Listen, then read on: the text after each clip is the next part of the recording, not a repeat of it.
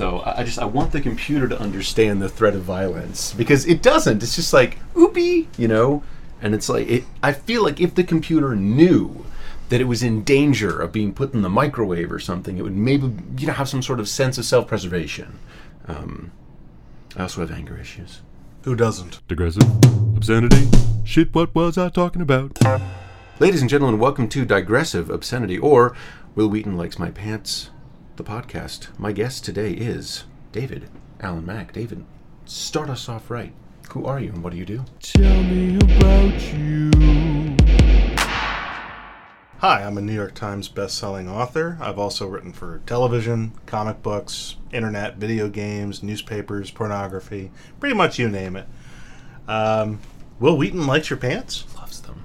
Love Wow. cannot get enough of them. That's It's- high praise. I mean, I can't remember the last time I heard him praise somebody's pants. At least not a man's pants. I was dressed as a woman.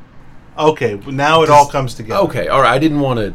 I mean, once we get into the whole cross-dressing category, now I start to see the connection. I feel like cross dressing is is a a label or a lifestyle. This was more just like today I'm dressing as a woman. I got some nice pants on. I see. Yeah. So take that as a. It You wasn't know, even I mean- really a fashion choice. It was more of a target of opportunity. You know, it's it's that they always seem to have a lot more comfort when it's hot out, and I'm like, you know what? Well, they get to wear skirts, but we can wear kilts. We can wear kilts. Although, if you don't actually have Scottish ancestry, I'm told that can rebound. yes, I mean I'm half Irish, half British, which is not the same as being Scottish Not the same. at all. Um, But I I'm think that, pale, you would think that the Irish part would allow you to wear a kilt or something. You know, I feel like the only people that would have a problem with that would be the Scots. The true Scots, yes. yeah, which Like my father-in-law might get his, you know, uh, kilt in a twist. oh wow, does he have a, a gl- glaive? He's got, you know, he's got like the the whole family crest thing, and he knows his tartan pattern, and nice. yeah, Wow. yeah, yeah. okay. yeah, he's serious. He knows he knows his stuff. okay. So I shouldn't wear the kilt around him. Yeah, Or- but there's very little risk of that. So Okay. Good. All right. He- he's way far away from here. So I'm clear with that then. Okay. Yeah, yeah, you're in the clear. Okay. Good. Thank you. Okay. Hey, Um, just you know, heads up. Excellent. Yeah, no, it's, it's better to know that than to not. Um, okay, so moving on to the questions. Questions. Stop asking me questions. What is your first memory of me? My first memory of you, I met you through a, a mutual friend, Alan Kistler. Mm-hmm. We were shooting parody commercials in the style of political ads Yes, indeed. for the roast of Star Trek author and politician Robert Greenberger. Mm-hmm. And I needed somebody who could basically be a gigantic, fearsome lummox who would destroy, or seem to destroy, a boxed high definition television to the horror of its uh, poor, beleaguered owner. Yes. And uh, you were recommended by Alan, and I, I met you on the day of the shoot, which happened to be one of the hottest days of uh, a couple of years ago. Yeah. Really hot Three summer. day. digits. Yeah. Yeah, it was like 101 degrees out there. And uh, we went out. It was me and you and your co-star Jess, from Jess Howell. Jess Yeah. Howell, who co-starred with you in uh, a, a webcast series. Yes, you did, indeed, on Corinne Fisher. Right. So I remember meeting you and just immediately thinking, "Holy shit, this guy's big! Look at the size of this guy. This is fantastic!" and then, of course, you know you lift this box, which of course is actually empty except for the styrofoam, but you do this great roar, and we did multiple takes of you throwing it into like the big puddle and oh, stomping on it and dancing on it, and it was a you, you had really terrific energy, and uh, you were a real sport, especially considering the heat and the time it took to shoot what should have been a, a quick in out. Of course. Uh, but uh, I remember thinking, wow, this this guy's fun and uh, big, very big. Yeah. That's Big! That's Big! Been, it's been debated. Yes. Um, but I think I'm going to acquiesce. Yes, I am pretty tall. What is your favorite moment or episode of The Simpsons? The Simpsons. You know, I always feel like I haven't watched The Simpsons in years, and that I and that I don't know the series. And yet, at the same time, I feel like I've seen more of it than I think I have. Of course. I know this happened to me with South Park. Simpsons. Ah. Problem is, it's it's not an actual episode. I think it's the Simpsons movie is the last thing I actually remember watching, and I remember loving it. Yeah. To this day, I walk around, you know, mumbling "Spider Pig, Spider Pig does whatever a Spider Pig does," and uh, I just I can't get enough of that movie and its just perfect absurdity. So Absolutely, yeah. although it doesn't really count as an episode and it's kind of a cheat, I'll have to say the Simpsons movie. You know, it fits in though, because like right after the movie, they changed the intro. Instead of the normal thing, like basically they're going through the town and there's huge chunks of broken glass everywhere. Oh, that's awesome. yeah, and it's, you know they tie it into it. But yeah, I enjoy that, and I think the That's um, terrific. The uh, the the Inuit woman showed up again at one point on a street corner, and and someone was like, "Who is that?" And Homer's like, "Oh, it's my therapist." and it was yeah, but as yeah as, as long as they you know the, it ties in, you know that's the important thing. Just So I'm, I'm going to go with. Simpsons movie and Sure. whatever sort of segues off of it. Absolutely. What are you listening to right now? Listening to the dulcet tones of your voice. Why, thank you. Musically, before I came in uh, Yes. to record today, I was sitting out uh, in the park and Mm-hmm. I was actually listening to the Beatles. I was listening to uh, classic stuff, the 62 through 66. Uh, greatest, greatest hits. Yeah, I mean, I was digging out to, uh, let's see, Paperback Writer, Mm-hmm. uh, I Want to Drive Your Car, uh, Day Tripper, Mm-hmm. stuff like that. And then uh, before that, I was, uh, you know, kind of just chilling to the Beastie Boys, listening to uh, the Paul's Boutique LP. Excellent, yeah. Actually, Paperback Writer was the first music video that I ever saw on MTV2 that, for some reason, my mind didn't put this together that they had music videos back then.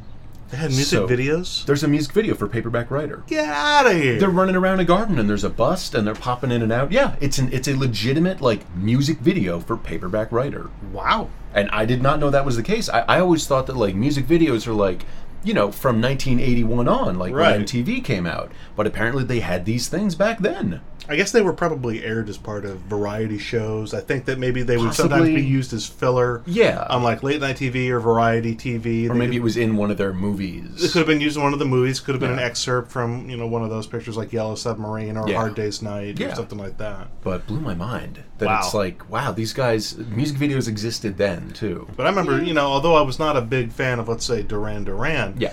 their videos were really arresting. And of course, that's because they were put together by director Russell Mulcahy, Mm-hmm. who later went on to do the film Highlander, among other pictures. Nice. And you can see when you watch a movie like Highlander, elements of the visual style that he developed while putting together these really intense and, and uh, really well choreographed videos for bands like Duran Duran. Nice. So That's a good place to start. I mean, you're basically making a short film, and you just have you have the budget to do it. David Fincher, before he was Oh, all yeah, yeah, yeah. he did uh, what's it? Janie's got a gun. right, which is a terrific video. Yeah, it's a very great- cinematic. yeah. It looks like It looks like a Fincher movie. It, it, it looks like the the video is promoting a movie of some kind. Then you find out that it's just made for the video. yeah, Which, which blew my mind because the production value was so high, and it was the crane shot Ah, the crane coming up from behind yeah. like the Citizen Kane fence, and you got all the police lights. yeah, yeah, yeah. And for Oh, some yeah. reason, even though that was such a really rich house, unless I'm remembering this wrong, it seemed as if the railroad tracks where they found Janie's dad was right next to their house, which maybe he was a railroad baron, that makes sense, or had an ancestor who was. okay, or just you know like maybe they got the mansion on the cheap and they were kind of like Faux kind of rich. faux rich exactly, and they were kind of like you know They're the nouveau riche, but they don't actually have the taste or the connection. exactly like if this was any other director, I'd be like, yeah, that's too deep. But it's like, Good lord, we're Fincher- exploring the subtext of Janie's Got a Gun, the music video. This is just the beginning. Yeah. Okay. Next question: What is your favorite part of Janie's Got to? No, I'm kidding. Um, oh, that was a really prescient question. what are you reading right now? Ah, reading right now. I'm sort of between reads at the moment. I've got a bunch of stuff in the waiting to be read pile. I'd imagine so. I, uh, I've been working on some new book proposals and getting Nice. some out to collaborators, some out to uh, my my agent for feedback. In the to be read pile, I've got a couple of books by Richard Kadrey. I have Kill the Dead and Aloha from Hell, which are part of his Sandman Slim series. okay. I also have a book that I'm really looking forward to opening. It's uh, called, an, I believe it's, oh, what is it? An Unfortunate Woman, I think is the name, uh, is the title. It's by Richard Brautigan. It's a manuscript that he wrote before he committed suicide back in '84. The book was published posthumously not long ago. I was unaware of it. Brautigan is my favorite author, has been since I was a teenager. Cool. I thought I owned all of his novels that were in print. And then recently, while looking up like first editions and uh, looking for some of his more obscure out of print poetry, I stumbled across this book on Amazon and realized that it was a Brautigan novel that I had never read. Uh, my wife got it for me for my birthday recently Nice. and uh, I haven't had a chance to open it yet. But I uh, I'm trying to find like a block of time. This week might be that that time because I'm I'm sort of at that point where I've done all I can do on a number of different projects. I'm waiting for feedback, so I'm in a very rare lull where I'm actually not on deadline and I'm not writing anything specifically this week. Mm-hmm. This week might be a good time to just kick back, you know, sit in an air conditioned room, put on some music, pour a glass of scotch, and break into some new Brautigan. Sure. Uh, because I mean, I've been reading Brautigan for years and years since I was about maybe 15 or 16. Wow. First novel of his that I read was called In Watermelon Sugar, and it's this sort of weird fantasy type thing where the sun shines a different color depending on the day of the week. And watermelon seeds planted under, like, you know, a blue sun will grow blue watermelons. Under an orange sun will grow orange watermelons, and so on. And depending on the color, it changes the quality of the watermelon, the flavor, the magical properties, the this, the that. There are all these sort of weird, kind of bohemian type characters interacting, and the best part about it, the whole thing is written in first person, mm-hmm. present tense, from the point of a narrator who doesn't have a regular name. And there's a whole chapter, and sometimes chapters are just a paragraph long, sometimes they go on for a few pages, but he has a whole chapter about I am one of those people who does not have a regular name. Nice. And it gets very poetic. He says, you know, the sound of rain on your rooftop, that is my name. You know, you were thinking of a friend, and then that friend calls, that is my name. So it's a whole series of these very beautiful little poetic things that sort of give you a, a sense of the poetic nature of the narrator's soul. And so I read this first book. Uh, it wasn't his first book, but it was the first one of his that I read, and I fell in love with his style. And then I just, you know, after I got out of uh, high school and out of college, I just sort of went on a mission to collect all of Brautigan's novels. Yeah. And then I also got some of his out of print poetry, and I have like a whole shelf of like Brautigan books. But what I love about Brautigan as a writer is that he has a talent for anthropomorphizing everyday things in unexpected ways. He just has a, a really, or he had a, uh, a tremendous gift with characterizing things like a meat axe wind is how he describes like a cold frigid wind at one point. And I just love the sound of it because you get this image of frozen meat being cleaved and you sort of see this cold unforgiving blade and then suddenly you realize that's what the wind the wind is a cold unforgiving blade Yeah. but he sums it up in just a few words a meat axe wind I love a good metaphor. Like I love a good like he's just brilliant with it and he was one of the most gifted he was considered one of the last beat authors he was part of the beat movement okay. um, but he remains my enduring favorite. What's really curious to some people, though, is that my writing style has nothing to do with his. Like, you would never think that you read something of mine and think, oh, this guy must read a lot of Brautigan. no, I mean, my style and Brautigan's could not be more different, at least in my opinion. And uh, But I love to read his stuff. I think maybe it's a case of an artist loves something that they don't do.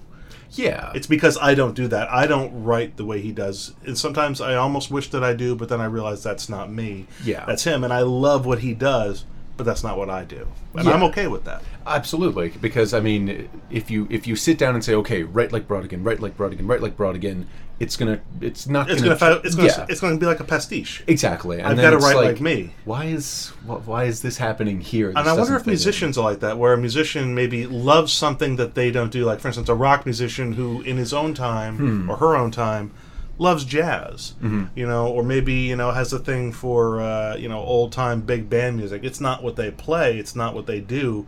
But if they're looking to you know listen to something from time to time, maybe you know they're into something that doesn't necessarily overlap with what they do, but they take joy in it all the same. Yeah, sure. And you know, you might find something popping up like a like a, a, a choral arrangement might be like why does that sound like Prince in a Nine Inch Nails album? Right. Or something. And it's because, hey, turns out Reznor really likes Prince. And it's like, hey, I'm going to put a Prince harmony on here. What are you watching right now, if anything? Ah, what am I watching? I'm watching a lot of stuff on Netflix. For some reason, I'm on like this whole classic television kick lately. I'm watching uh, Mission Impossible season two from the Okay. '60s. Yeah. I'm watching uh, Rockford Files from the '70s. Very nice. Twilight Zone, the classic series from '59 through '63. Uh, and I'm just sort of jumping back and forth, scattershot, you know, all over the place. I'm not watching Twilight Zone in order because it doesn't need to be. It's an anthology show. Yeah. Whereas Mission Impossible and Rockford Files, I've been making a point of watching them in uh, broadcast order in sequence. Yeah, because they have uh, they have little little storylines. callback. Yeah, Yeah, but not much. I didn't do much in the way of serialized story, but what they had were callbacks of characters. They occasionally will reference a past episode, but not often. That was really before serialized storytelling uh, in nighttime dramatic television became common. That didn't actually begin to take root in American television until uh, the 80s with shows like Hill Street Blues and St. Elsewhere um, and stuff like that. It was common in daytime television, you know, daytime God. serials Yeah. um, just because of the nature of the programming. But in terms of serious nighttime dramatic primetime programming, uh, that type of serialized storytelling really didn't emerge until uh, Hill Street Blues. Now, didn't there wasn't there some sort of like a an organization in Mission Impossible, the Syndicate or something, and they I- were like the big bad guys? I don't remember. May- Maybe they were established later. I'm only about maybe midway through season two at this point, okay, and it could be that there is something like that that gets established later on. yeah, I have I've not I've not yet encountered it. Like I, the only organization I've encountered are the good guys, the IMF, the Yeah. Impossible Missions Force. Although he's got well, you know here, here's one of those things that always baffles me as I'm watching Mission Impossible. First, you've got the guy who uh, later goes on to play District Attorney uh, uh, on Law and Order. Uh, Stephen Schiff, I think is his name. Mm-hmm. Doesn't matter. You got one guy who runs the show in season one, and then you got Peter Graves comes in starting in season 2 Mm-hmm. and they get their orders, whatever, by going to these sort of weird, out of the way places. And they find a tape cassette taped to the back of a painting, or it's inside of like a dark room, or it's here, whatever. And they play back their orders, and it's you know dispose of this in the usual manner. They drop it in a pit of acid, they throw it in a furnace, it Yeah. self destructs. Now this is all well and good, except tell me this: how do they communicate to Peter Graves that there's a message waiting for him? And how do they tell him where it is? And is that mode of communication secure? What if somebody intercepted that mode of communication and got to his message ahead of him? maybe this is off the top of my head. They may have assigned dead drops. That's what I'm thinking. It's like a dead drop. It drop. had to be because it's like you know who would randomly. On on the other hand, like you know, what if some dude is like, "Oh, I love this painting.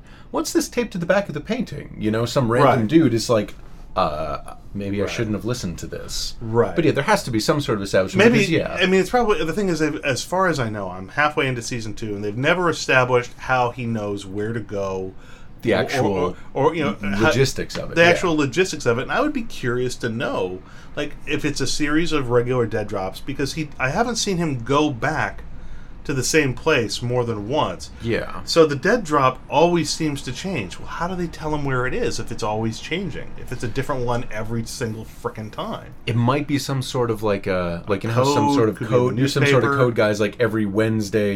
You know, every third Wednesday you change Check the this letter paper. exactly. Check the paper for this. For And this I mean, personal ad, and you know, and See, this is something that like viewers of today would be like, "Well, this is thi- hang on, hang on, hang on." How does he know where to go? Exactly. Back yeah. then, they just roll with it. But of course, this Yeah. this reminds me of something that Grant Morrison uh, said about a child can watch a Disney movie Mm-hmm. and yet understands that in real life crabs don't sing and dance. But a grown up picks up a comic book and says, "Wait a minute, how does Superman's heat vision work? Wait a minute, who inflates the tires on the Batmobile?" To which Grant Morrison replies, "It's a fucking comic book." Yeah. Maybe that's what really I just need to do with Mission Impossible, which is he just knows. Somehow he knows, he knows where to go, he gets the message. Really doesn't matter. If it's something that really, really is like gnawing at you, you know, there's got to be a Wikipedia entry, or there's got to be like a fan, fanfic. verse. There's probably a fanfic, or Yeah. fanfic or something. You never know, but I mean, It's just it one of those interesting. things. And like, there were questions about that. Who does inflate the tires on the Batmobile? And then they were like, "Oh, this mute mechanic." Yeah. And it's like, okay, fine. There was actually there's a story in um that came out a while ago, and I read it when I was a kid, and it's a bunch of little short stories just in the world of Batman. And there's three hardcover books that I actually I actually just repurchased, but one of them is called Neutral Ground, and it basically addresses where do all these these elaborate villains where do they get their costumes from? and so you have this guy first person. He's basically a tailor and a man just left and he was very you know he, was very insistent that there were 57 question marks 57 question marks there had to be 57 question marks on only 57 last time there were 56 he was very unhappy paid and left. He had basically, and he was basically discuss, like he never saying anybody's names, but it's like you Clearly know, the Riddler. clearly the Riddler. And then like in one of them, he was basically you know talking about how the man's going to show up. Uh, you know the the black haired man, very serious. He's going to need uh, specifically, basically describing Bruce Wayne. And then um, at the very end, it's like, um, okay, well, back to work. You know, lunch is over because. Um, I never like it when this next guy comes in. He's always smiling, but The clown. Yeah, exactly. And it's like, and it's this kind of cool, like, well, yeah, who does make these random question mark outfits, you know? And this is, you know, this is before, you know, Lucius Fox was like, well, you know, I'll make them, of course. But you have to wonder these things like that. And then they did have a little nod to that in Dark Knight when it was like all his clothes are custom made, Yeah. you know, with the Joker. Which, so oh, it's yeah, like, oh yeah, yeah, it, yeah. so it's It's like, all it's all bespoke tailoring. yeah, exactly. Which is I don't know. I, I kind of like that that they kind of nodded to that, but at the same time, it's like you know, it's a comic book. Just sit back. You Just know? roll with it. Yeah. Have you ever broken a bone? Yeah, yeah, I have. I uh, broke the bones in my left wrist sliding on grass while playing softball in Central Park. See, this is why no one should ever play sports. this is a personal feeling. I mean, I don't. I got off easy. My, my brother broke his uh, clavicle playing Ah. football in uh, high school. Jesus. Yeah. that was a. no one. Sh- no one should play sport. You know. So And I've had damage to my hip and my neck. I got hurt in a car accident many years ago when I was 21. I got messed up real bad. while playing sports in the car. No, not while playing sports. Okay, because I was going to try and just keep something. I was just kind of sitting there. Yeah. and we got T-boned at an intersection. and, Oh. uh, after that, I spent, you know, it was right before my senior year of college, so I got to spend like the first half of my senior year of college going to classes half the time, and the other half of the time I was in chiropractic and physical therapy, learning how to walk and stand upright again. Yeesh. And my back was just a total disaster for about six, seven months. Hmm. So that was fun. Uh, do you collect anything intentionally? Well, as I said before, I collect Brautigan novels Mm-hmm. and also Brautigan books of poetry. And over the last few years, after I had what I can only describe as a benign psychological break, Mm-hmm. I apparently have begun collecting a variety of bunny memorabilia. uh, I have, you know, little ceramic bunnies. I've got stuffed bunnies. I've got uh, bunny calendars. I've got uh, bunny dishware. I've got Uh-huh. bunny bowls, uh, bunny glasses. Basically, I've got all kinds of stuff with bunnies on them.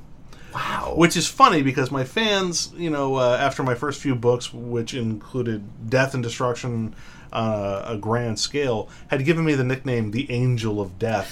so apparently, the Angel of Death has a soft spot for bunnies. Yeah. So go figure.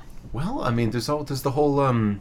You read the Discworld books. No, no, I can't say that I do. So there's there's Death, who's you know guy in a cloak with a skeleton, the scythe, and everything. And there's also the Death of Rats, and it's a little rat in a little rat-sized cloak.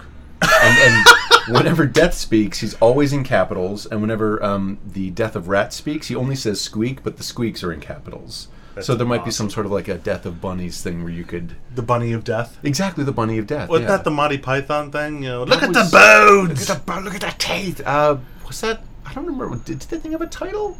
Was it the Oh, Bunny of Death? It, it was like the dread uh, monster of something or whatever. Yeah, but yeah. So I feel like that can, you know, I mean, bunnies they can be they can be symbols So of, yeah, so I of death I'm trying too. to think of do I collect anything else? I'm pretty sure that, that that's probably it. I used to collect rocks as a kid, but I gave up on that. I collect booze, but I can't really be said to collect it because I drink it. You're really just renting it. Yeah, I'm really just borrowing it. Yeah, exactly. And, uh, so that's not really collecting. yeah. Yeah, bunnies though. I, I have so much bunny merchandise. Like if you were, like, the thing is, my wife sort of keeps it under control. She makes sure that nothing gets quite too tacky, too large, whatever. she picks out a lot of it for me. Like I've got like a little bunny ink stamp. Like when I autograph books for people. To prove that it's authentic, now I, I stamp a bunny on it. Um, you know, I got stuff like that. I got. Uh, she bought me these little forms where you you hard boil an egg and you put it in, you press this thing, and it comes out overnight in the fridge. It shapes it into a little bunny, so you can have a bunny shaped egg. That's pretty incredible. It's yeah. bizarre. It's very bizarre. Um, so, uh, but the thing is, like, if you were to step into my living room, it's not immediately apparent, Uh-huh. but if you really start to look around and pay attention, you realize that there's no direction you can look in in the room where there isn't a bunny somewhere in line of sight. If you just know where to look for it, like on the shelves, tucked in with the books. So it probably seems a little odd that the Angel of Death would have a soft spot for bunnies, but you know, maybe there's like a little bunny with a scythe that follows me around, and he's the bunny of death. And That might even be kind of like a children's series, but like a grim children's series. Sure, you know, kind of sure. getting them used to death, but it's a cute thing. Yes, yes, the bunny of death will come for you, and he'll you know bring you candy and then kill you and claim your soul Exactly. and usher you into the darkness. yeah, and then there's the whole Easter tie-in, which is Oh which is well, that's money. fabulous. That's just money in the bank. Exactly, that's. Bunny in the bank. Bunny in the bank, baby. beep, ba-da boop. All right, so um, your phone rings. It's Robert Hollywood, the vice president of Hollywood, and he wants one suggestion to make the entertainment industry better. Fire the development executives. Nice. Okay, that's perfect. I like it. Um, all right, David. Now let's digress. Sure.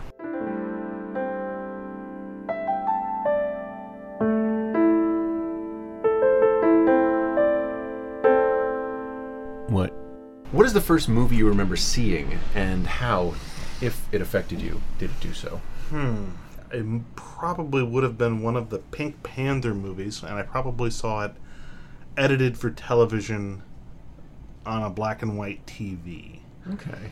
But I remember being fascinated by it. I might have been six or seven. And if my parents are to be believed, I had a knack, even at that age, I could watch a movie once, late at night, sequestered in my room with the little black and white TV, and at breakfast the next morning, I could come out and regale them with the entire plot of the movie, start to finish. And I often insisted upon doing so uh, in between gulping mouthfuls of oatmeal or, or whatever. So apparently, my brain was wired for story right from the very beginning. Yeah. But I remember appreciating the absurdity of it, and uh, I guess I've always had a love of the absurd uh, ever since then. That may have led to my love of things like uh, Monty Python and Definitely. British comedy, things like that. It's a solid base. Um, what is the last dream you remember having? The problem is they they don't stick very well for me any, anymore. Yeah. Um, I think. Well, let's see. uh, What's the, what's the one I had last night? I think I remember my wife was teaching, Okay. which is strange because that's not her job. She works in the medical profession. She works in therapy, uh, helping brain injury patients. But in this scenario, for some reason, she was in a classroom setting. She was teaching. Students were preparing for a test. And for some reason, I was there and I was part of the class. I don't remember the subject. I do remember that in classic anxiety dream fashion, I felt unprepared for the test. And this was just last night, so th- this uh, has very little context. It's not the most visual or crazy dream. I have had some that were very strange and visual. Mm-hmm. I remember the earliest dream that I still remember from my childhood was peculiar. I remember as a child dreaming of falling off of a very large bridge at night Okay. a bridge I had never seen before, but which looks strangely in my memory like the 59th Street Bridge, mm-hmm. even though I'd never been to New York. And at night, plummeting from this bridge toward a dark river, and just before I would have plunged into the river, I land with one foot on a floating brick. And I ride the brick away with my arms out and one foot raised behind me, riding on one foot on a floating brick, and I ride down the river at night. That was the fir- that is the first dream I remember from my childhood, and it has stuck with me my whole life. Understandably so. um, what is the worst job you've ever had? It's a tie between the first job, which was or first you know sort of salary job on the books, which was I was working at a summer camp uh, in Massachusetts. My job was washer of pots and pans in the camp kitchen. It was hot, sweaty work. It uh, was kind of disgusting. There was lots of mess, lots of grime. I had to live at the camp, which was also a pretty isolating and miserable experience. Uh, a few of my friends had gotten jobs there as counselors. The catch was they didn't get paid, but they got to be out in the sun all day doing stuff like canoeing, crafts, working with the kids, whatever. I got paid, but I spent my days in the kitchen doing prep work, washing, mopping, Yeah. and it was pretty miserable work. And uh, I was pretty miserable, and I, I, my misery quickly manifested as insubordination and uh, getting into all kinds of trouble. And I was fired within about three weeks. I went from that to my next job, which is also a tie for worst job. I got a job at the local supermarket, and at first they started me out as like you know the uh, the guy who bags your groceries at Oh, the yeah. checkout, uh, and they quickly figured out that I don't have the people skills for that. so I got transferred into the bottle sorting cellar, the recycling sorting uh, cellar underneath the supermarket. Okay. And what would happen is at that time, people would bring in their empties, their cans, their bottles, whatever. They would all just go willy nilly into these plastic bins. And when the bins were full, somebody would push a bin down this rolling conveyor belt, and it would come down at the conveyor belt at about a 15 degree angle, and then go through this hard turn and come rolling down these tracks. But it never worked out that way. They would come sliding down and then round that turn and then bounce off the back wall and then fall off the track and then everything would go everywhere. And they would be dumping these things down this stupid uh, track all day while I was at school. And I would come in at like 3 or 4 in the afternoon to work. And the floor would be like knee deep in uh, cans and bottles, broken glass, and I'd have to sort through all of it with bare hands, uh, dig my way out, dig my way to the front just to get through it all. And then uh, the place stank because you know it was uh, beer cans that had remnants of beer left in it, uh, soda milk cans. With, well, no, not so much milk. They weren't good. recycling milk containers at that time. It was all soda, beer, stuff like that. But there was like that stink of like you know three day old beer, Yeah. old soda. It was particularly bad in the summer because sometimes the soda cans had ants in them, and you have to rinse them out before they can go into the recycling bins. Yeah. Because you can't have an ant infestation start inside a supermarket. Of course. And uh, it was just it was hot down there. It was poorly ventilated, poorly lit. It was uh, cramped quarters, like working in a submarine. Uh, I was always, you know, just on the verge of catching up when another bin would come down and dump all its stuff all over the place. And uh, I've still got a scar, which you can sort of see the it's faded, but it's like this T-shaped thing on my thumb right here. Yeah.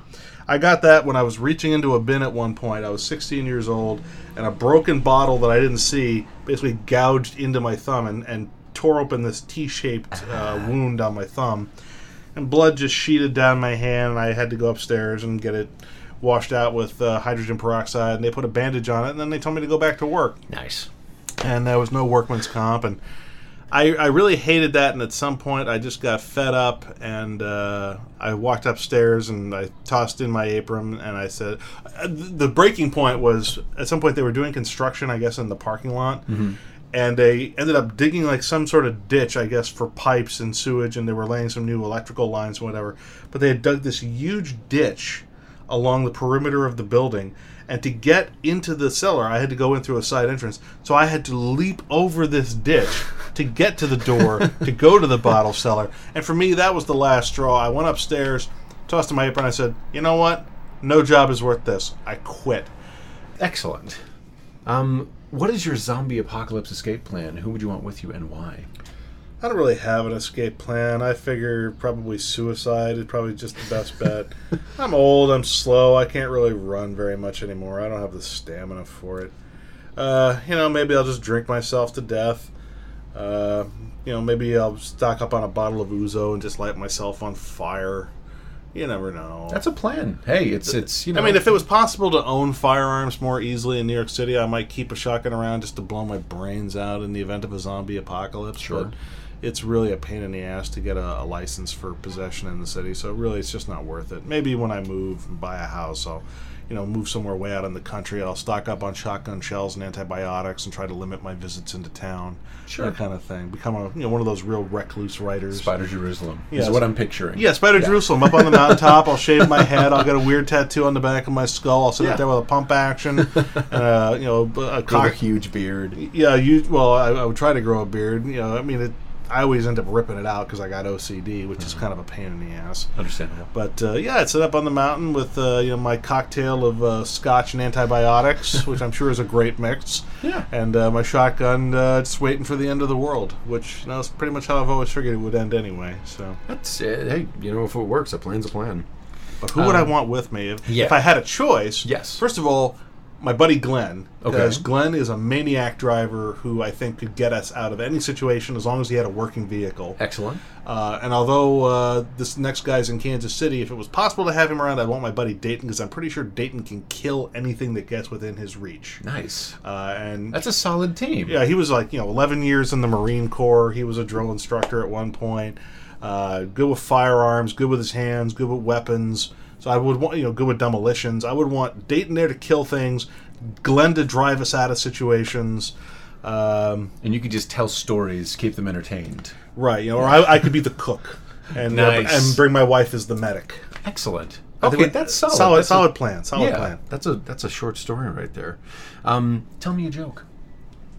I mean, I've got some really old ones that go way, way back. Sure, I mean, like, yeah, yeah. I mean, it'd be, it would be like Catskills vaudeville crap. It, yeah. All right, so you got the plane flying through the air, and aboard the plane, you got a Boy Scout, you got a politician, uh, you got a priest, oh, and uh, some TV personality. And at some point, the plane starts to go into distress. You hear the engines sputtering. The pilots they come around in the back. They go, "We're going down! We're going down!" They grab their parachutes, and out the door they go. The TV personality looks around and says, "Somebody's got to report on this. The public has to know." He grabs a parachute, out the door. Dive is steepening, and now you're down to the Boy Scout, the priest, and the politician. The politician says, I've got to have a congressional hearing about this. I'm going, I'm taking one of these parachutes. He grabs a parachute, he's out the door. You're down to the priest and the Boy Scout. The priest says, My son, I've had a long life. You are young, you have many years ahead of you. Take the last parachute, and God bless you, my son. Boy Scout says, Father, we can both go. The politician grabbed my backpack. Nice. So, there you go. Everybody loves to make fun of the politician. Oh, absolutely. You thought I was going for a joke with the priest, didn't you? Since it was an older joke, I was I was wondering sure. like that's the thing. Like I, I- I don't remember older jokes really being in for the whole molestation punchline. Right, right. So that's more of a classic. That was back from the age when the priest actually still commanded respect. Exactly. Yeah. So. Today's version would be just Very horrifying. different. Exactly. Um, okay, so uh, David, we've we've just kind of been generally floating in the ether. Now, let's get specific. Let's get specific. So first off, um, would you, do you, did you prefer Mac Daddy or Daddy Mac, and why? And a follow up during the whole everyone likes Kris Kross in the '90s. How did that affect you? It didn't come up very often. Most of my friends weren't much into rap or hip hop or anything like that. Okay. Um, I had a very square group of friends through the 90s. There were some people when I started at uh, Sci Fi Channel around 2000 who were younger and hipper and had broader musical tastes. I believe the nickname that I picked up uh, during my early years at the Sci-Fi Channel was Mac Daddy. Mac, Mac Daddy, Daddy. was the most common. Almost nobody used Daddy Mac. It was almost always uh, Mac Daddy, and in fact, it was almost always uh, my buddy Dan or my friend Rachel were the two most likely to call me Mac Daddy, and also Alyssa. Alyssa at Sci-Fi used to call me Mac Daddy. I thought you meant that they would call you Alyssa. No, no, They'd no. call me Mac Daddy and Alyssa. No, no, no. I was trying to remember who were the ones most likely to use nicknames. A lot of people just called me Mac. Gotcha. But those three were the ones most likely to call me Mac Daddy. Gotcha. Um, okay, now, first things first, and I apologize in advance because you've probably been asked this question a 100,000 times. You just Sure, got to sure, get it sure. out of the way.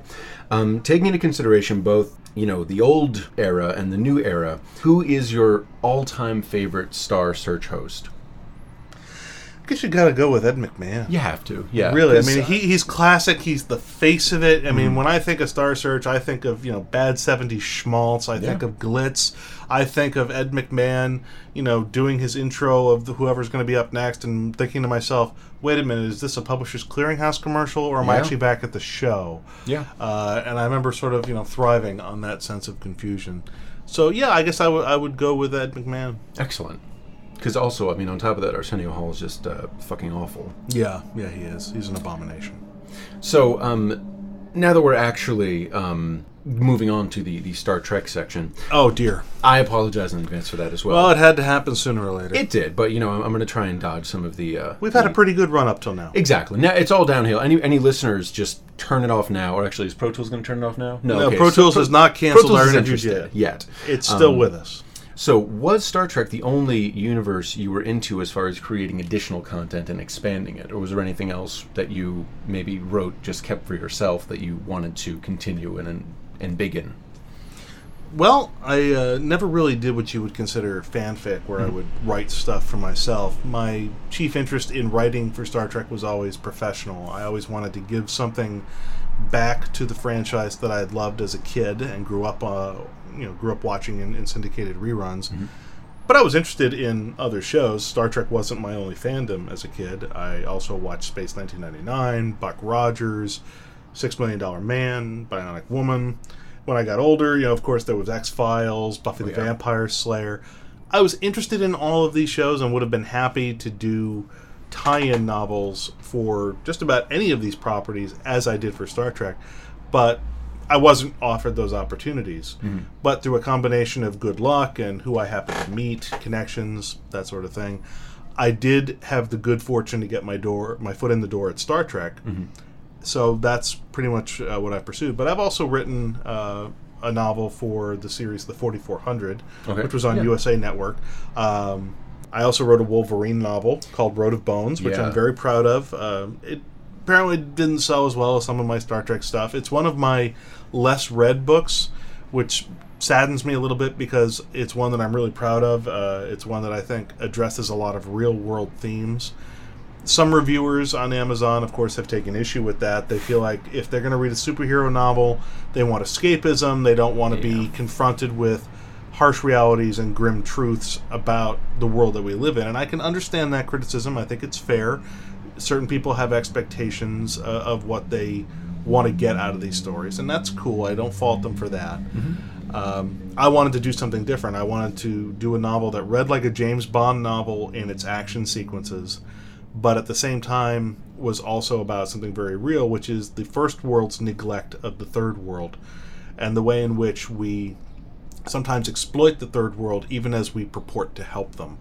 And I did that partially by creating a fictionalized version of the crisis in the Sudan, which at that time was exploding and all over the news.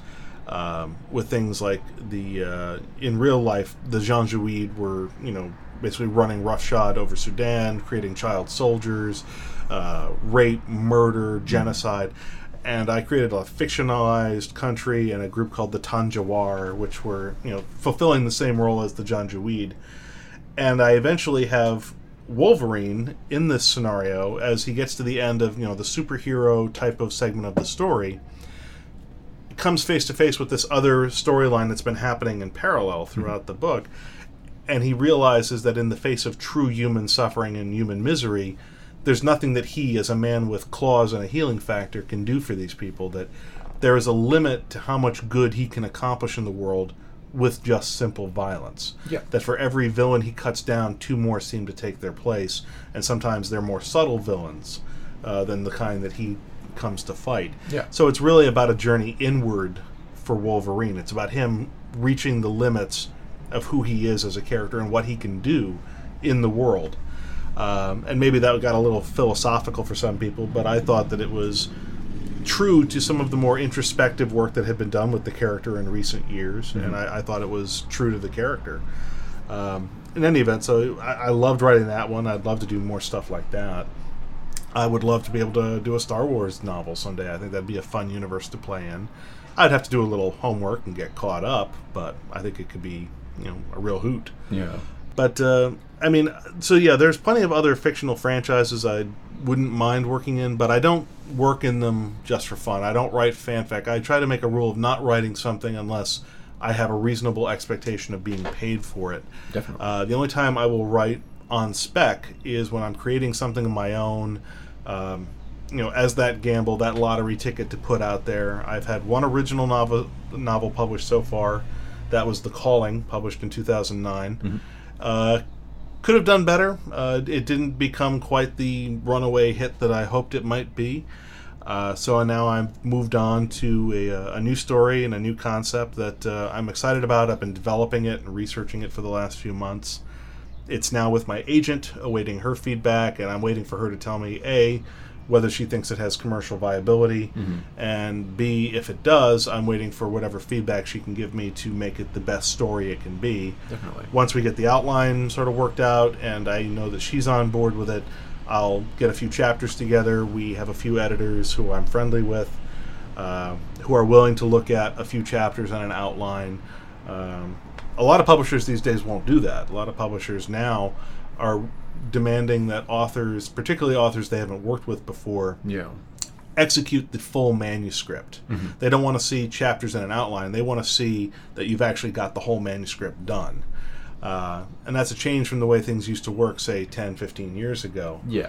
Um, but every now and then, depending on specific circumstances, like in this circumstance, there's an editor with whom I have worked before who has, you know, earned some clout through some recent successes. And because I've recently hit the New York Times list, Yeah. when you put all those factors together, we, you know, in this one case, might be able to skirt the full manuscript rule and evaluate it based on a proposal with some chapters. Yeah, definitely. Well, And you've I- reached that level. I mean, it's you know. But yeah. but there are authors who are farther along who have been far more successful than me who are still held to the full manuscript standard when they're launching new series, Hmm. proposing new concepts.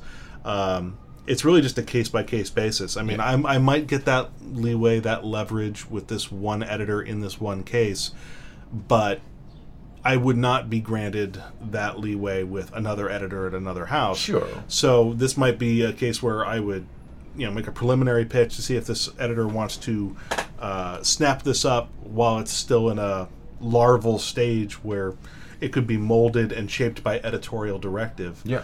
Um, and then if that doesn't happen, then the onus falls upon me to finish the manuscript and then revise it with feedback from my agent and then let her take it out into the world to what hopefully will be receptive eyes. Sure. Well, I mean, you know, new things are always scary to people. And it is, and it's Yeah. it's a scary thing. And I, at this point, I'm so close to it, I don't know if it works anymore. That's which is why I thank thing. God that my agent is willing to read it and offer unbiased critical feedback. Like she's not just a yes person. Like she'll actually say, "You've got some good ideas here, but I think this needs work. I think it falls short here. I think this part doesn't work as well as you think it does." Yeah. Like she's able to be very honest and very direct, but she's not mean about it. She's very Yeah. professional and she's very insightful and incisive. So I'm really looking forward to hearing what she has to say. Excellent. Cool. So going back to the um, writing for Star Trek, the the expanding the universe, um, are there rules? Are There there are- any storylines that you've been afraid to tell, maybe that are too weird, maybe too irreversible?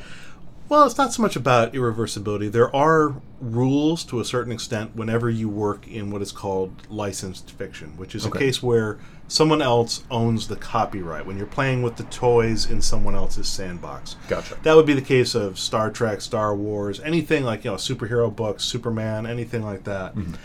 Um, the rules, however, are not so much set in stone. They apply more when you're a beginning writer who doesn't have a track record with the publisher, with the editor, with the licensor. Um, often the rules are cited, you know, because there are, let's say, submission guidelines that are posted on the websites, and they tend to be very strict. They say, you know, no stories that involve previously unknown or unestablished relatives of the main characters. Don't kill off any of the main characters. don't resurrect anybody who's dead in canon. Uh, don't blow up the ship. Don't blow up the station. don't irrevocably alter the status quo of the fictional universe. Yada yada yada. The thing is, these submission guidelines are not intended to apply universally at all times to all writers working on the books. Okay. They apply to people who are essentially writing a spec manuscript for the first time and attempting to introduce themselves to the editors and try to essentially get their attention and say, please consider me for one of your upcoming publishing slots in your schedule Yeah. Part of the reason these guidelines exist is so that new writers can prove that they are capable of following the rules, telling a story within strict parameters, Okay. um, and basically not wasting an editor's time. Because if you can't follow instructions at that level, then you're probably not going to be someone the editor wants to deal with down the line. yeah. Um, and p- contrary to what a lot of uh, fans sometimes think, these strict parameters don't really hinder creativity. In many ways, they are a boost to it because you have to figure out what makes a story work when you can't just kill somebody. Yeah. Um, because it is kind of cheap to be like, oh, I need I need pathos. Um, Right. Let's bring up someone who never had a wife before. Bring up their wife and kill them. Yeah, that's dark. exactly. Yeah. Or stuff like or stuff like killing off Kirk. I'll kill Kirk. That'll be edgy. Yeah. um, you know, the question there isn't about you know life or death for a main character. It's about teaching new writers that when you're writing a Star Trek story, what you need to find is the moral or ethical quandary that our characters must contend with. They must have a situation where there are no good or easy answers, and then how do they explore, uh, you know, the, the consequences uh, of their actions and of their potential uh, resolutions. Yeah. So it, it's about learning how a Star Trek story works in the case of those guidelines. Once you are in the door and you've got some books under your belt and you start to get established and you've proved that you can uh, assimilate editorial and uh, licensor feedback, that you understand the rules, that you don't just willy nilly do stuff that drives the licensing office up a wall Yeah. uh, then you start to get a little more leeway. You can pitch stories that are a bit more outre. You can start to upend the status quo as long as it's done in concert with, say, either editorial directive or at least their permission. Like you can say, you know, we want to do this, that, the other thing, uh, but it's going to mean blowing up the Deep Space Nine station Yeah. at the conclusion of the story, as my friend David R. George did uh, in one of his recent novels. It was a bold move, blowing up Deep Space Nine in a Deep Space Nine novel Yeah. but he did it and he got away with it and he pulled it off and he made it work. The thing is, if he didn't already have a successful track record Yeah. as, you know, a respected Star Trek author with several books under his belt, New York Times bestseller status, he probably would not have gotten away with a pitch like that. But he had earned the trust and the respect of everybody involved that they let him do something like that. Just as after I had done like seven or eight books, mm-hmm. had hit the USA Today list, et cetera, et cetera, I had the sales numbers. They were willing to trust me when I pitched, you know, the idea for my Destiny trilogy, which was we are going to do the alpha and omega of the Borg. We're going to end the Borg for good in the Star Trek literary universe. This is going to be the last outing. After this, they're done. They don't exist anymore. And the only note that came back from the licensing executive to my proposal, once we had hammered it out with the editors, was, Mm-hmm. "Are you sure you want to do this?" it was. It was not meant as you can't. It was, "Are you sure?" Yeah, because this is this is big. Are Yeah. you sure you want to do this? It was a question both for me and for the editors, and we unanimously said yes. We think story wise, this is the best way to go. This is the decision we stand by, and we Yeah. were told, "Go with God. Good luck. We look forward to seeing the manuscript." And you know that turned out to go really well. Those books ha- continue to sell really well. They sold well enough that we put out a uh, a new omnibus edition of all three books in under one cover. Yeah. which I was allowed to re-edit and repolish and, and Nice. improve a little bit. Um, and that continues to sell like gangbusters. And then that led to my Cold Equations trilogy, which recently came out, which hit the Times list. Two of the three books Yeah. became New York Times bestsellers. And uh, I pitched, you know, what would have normally been an idea that would have been shot down in a heartbeat. I said, Yeah. spoiler alert for those of you who haven't read Cold Equations. I said I'm going to bring back data, and I have an idea for how to do it. That I, you know, it had been done to one degree or another, uh, or hinted at in uh, some of the comic books by the guys who did the recent movies. Yes. Orci Kurtzman, uh, their pet screenwriter, who's doing the comic books for them. They had just sort of had like a throwaway couple of panels showing Data as a captain of the Enterprise in the alternate future or whatever Yeah. that sends back Prime Spock or Spock Prime or whatever. And their explanation for how Data came back, I didn't particularly agree with. And because the comic books aren't canon any more than the books are, the books are not required to respect the comic book storyline. If it wasn't shown on a screen, live action, then it doesn't count. We don't have to worry about it. So I basically pitched to the editors. I said I have a different interpretation for how data comes back, and I said, and here's the story, and here's how I'm going to set it up. Here's how I'm going to pay it off. And they looked at it and they said, okay, we see what you're doing. We like this. You're good to go. Go for it. Excellent. So it's not that there are hard and fast rules. It's that before you are allowed to break the rules, you first must show that you can follow them Sure. and that you can follow instructions, and you must earn trust. But once you have earned trust uh, with the editors over a period of time, once you have a track record, you get more leeway and you are able to break the rules or in some cases rewrite the rules. Yeah. Okay, so leading right into that, um, if you chose to end the Star Trek universe, I Like- almost I almost was asked to do so, believe it or not. so okay, well, I, I, maybe you can't answer this then. If someone said, "Okay, end the Star Trek universe," how would you do it? Well, when believe it or not, when at a point when uh, Simon and Schuster, the current publisher of the Star Trek books, thought they were going to uh, lose or give up the publishing license and that their Star Trek publishing program was going to end, I was approached to do a trilogy. Originally, the Cold Equations trilogy was going to be a uh, a fond farewell to thirty some odd years of Star Trek fiction at Simon and Schuster. It was going to be the you know wrap it all up and turn off the lights on the universe on my way out. Okay. The idea wasn't that I was going to destroy the universe or necessarily imply that it all comes crashing down. What I would want to do is create a story that gives a sense of closure to fans so that they can feel like the story has had a meaningful arc from beginning to end. Mm-hmm. And the way I originally approached that, the first proposal for what became Cold Equations, which was this proposal obviously was thrown out when they renewed the license and said, "Oh, we're not doing that. We need something completely different now." My original idea was to do an entire trilogy on the theme of family, with three different books exploring three different uh, takes on this. With the first book was always going to be about bringing back data, and it was always going to basically be what became the first book of the trilogy, Persistence of Memory.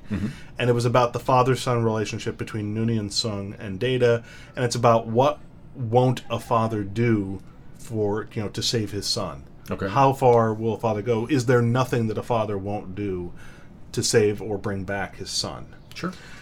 and then the second book was originally going to be all about Worf and his son, how they've just taken completely, you know, divergent trajectories in life. Yeah. And how Worf basically tried to do everything he could and seemed to run away from fatherhood throughout Alexander's youth, and then only after Alexander is grown does you know Worf suddenly take an interest in his life, but by then it's too late. It was going to be a cats in the cradle uh, kind of story Yeah. where essentially the son is just like the father. Now the son wants nothing to do with the father, uh, and it was going to be about you know you've got these two very proud characters, one from a Klingon tradition, one from a more human tradition, both coming from places where they've wounded each other, you know, emotionally, both trying to be stoic or, or trying to be proud. How do they reconcile this? And then I was going to basically create an action story framework that sort of would thrust the two of them together and force them to survive together while also reconciling a lifetime of hurts Yeah. between father and son. And then what I was going to do for the last story was one with uh, essentially the death of Picard, where it was going to be Picard as an old man has finally succumbed to what we saw in the uh, TNG series finale, Irumodic syndrome. Uh, even in this alternate timeline, it has manifested, and it's basically like you know the Star Trek version of Alzheimer's. Yeah. And there's nothing much they can do for him. His mind is starting to go. But what we discover is that Irumodic syndrome is not just some weird viral disease; that it's actually uh, a neurochronological disease. Essentially, the brain becomes disjointed in time Okay. and that because he's now you know he seems like he's all over the place he seems demented he seems like he's not able to focus it's because he's essentially having uh, a slaughterhouse 5 experience inside his own head where he's moving back and forth through his own life Yeah. in his own head in his own perceptions and reliving moments of his life moments of his past and he finds that the moments he's being drawn back to there was an episode i think it was the season season five finale, season six opener, where they have the Devidians who were like traveling into San Francisco in the past and sucking out people's life energy, and they or the Ophidians. That's it, you know they have their little Ophidian, their little snake, and uh, they were sucking out like you know terrorizing people and drinking their fear.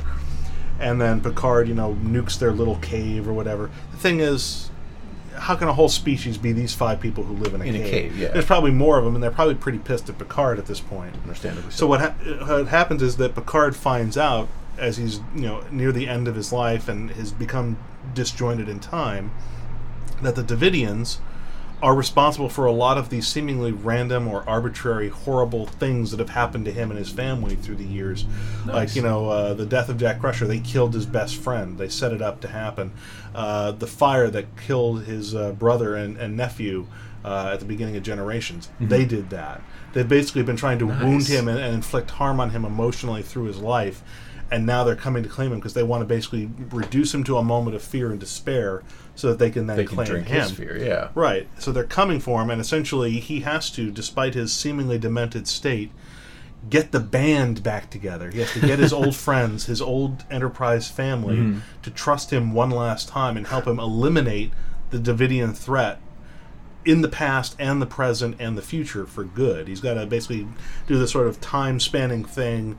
He's got to have to get everybody back on board to help him. Yeah. And the idea is they pull it off, but to make it work, um, it requires this moment of sacrifice where he's going to have to go down. He's going to have to be exposed to danger for a critical period of time.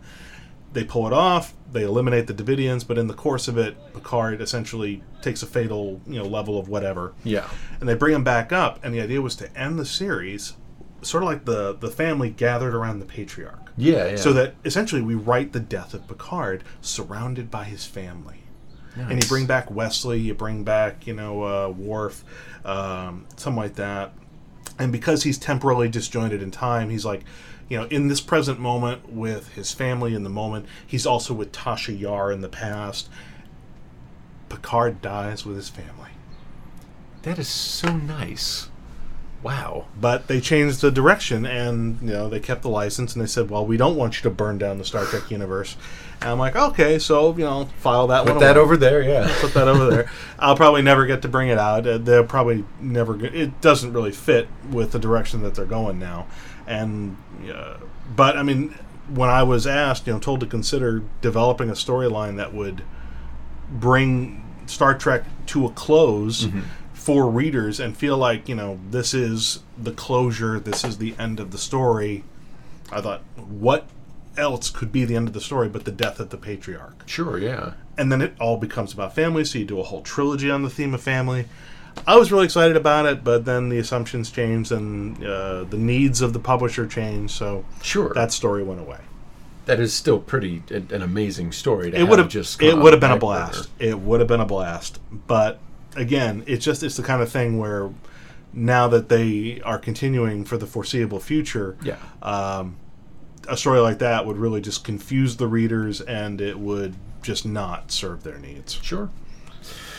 All right, Bummed, so- bummed that I didn't get to write it though. Yeah, but I mean, well, technically, you know, you have it. So I have it. I have the outline. I mean, the whole story was outlined. It's all now there. it's here for the future when Yeah. people find it. Sure. When we actually get to Star Trek, and they're like, It would have been a beautiful thing. yeah. Um, so this is so that was the Star Trek segment, which I think went pretty well. Sure. And uh, finally, um, there's one last section. Okay. I have a list here of words that I've made up. I'd like you to scroll through, pick one, and then define it for me. Define me. Oh, damn. These are, uh, let's see here. I'm going to go with Qualch. Qualch. Okay, what is Qualch? It is a combination of quashing something Uh-huh. and squelching something at the same time. It is a form of aggressively stifling discussion, stifling dissent, or otherwise silencing a critic. When you qualch somebody, you shut them down. Okay. Say, that does it. I'm qualching you, mister. You're qualched. I like it. Wonderful. Well, thank you so much. My pleasure. I think that's the that is the first official writer's definition of uh, of a word. I'm on. There you go. All right. Well, David, thank I almost you so wish I'd made it up. Um, so it looks like Pro Tools has been nice to us, and it looks like we finished it. So uh, Thank you, Pro so Tools. much. This has been wonderful. Yes, and thank you, Pro Tools. Thank you, Ethan Bunny. You cruel, cruel mistress. Digressive obscenity. Shit, what was I talking about? I remember just a moment ago I was talking about something and then I forgot what I was talking about because I was distracted by the guy who did the thing. Uh, digressive obscenity. Shit, what was I talking about?